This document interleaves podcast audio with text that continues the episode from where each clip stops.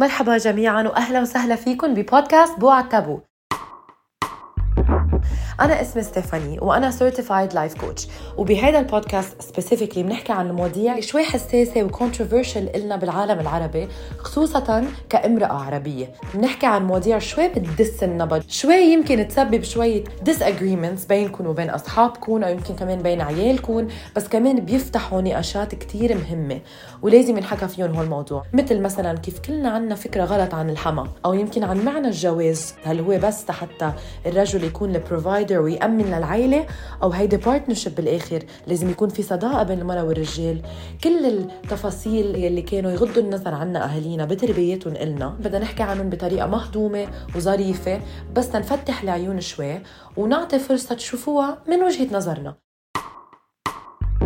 هيدا البودكاست هو in collaboration بيني وبين ومينا.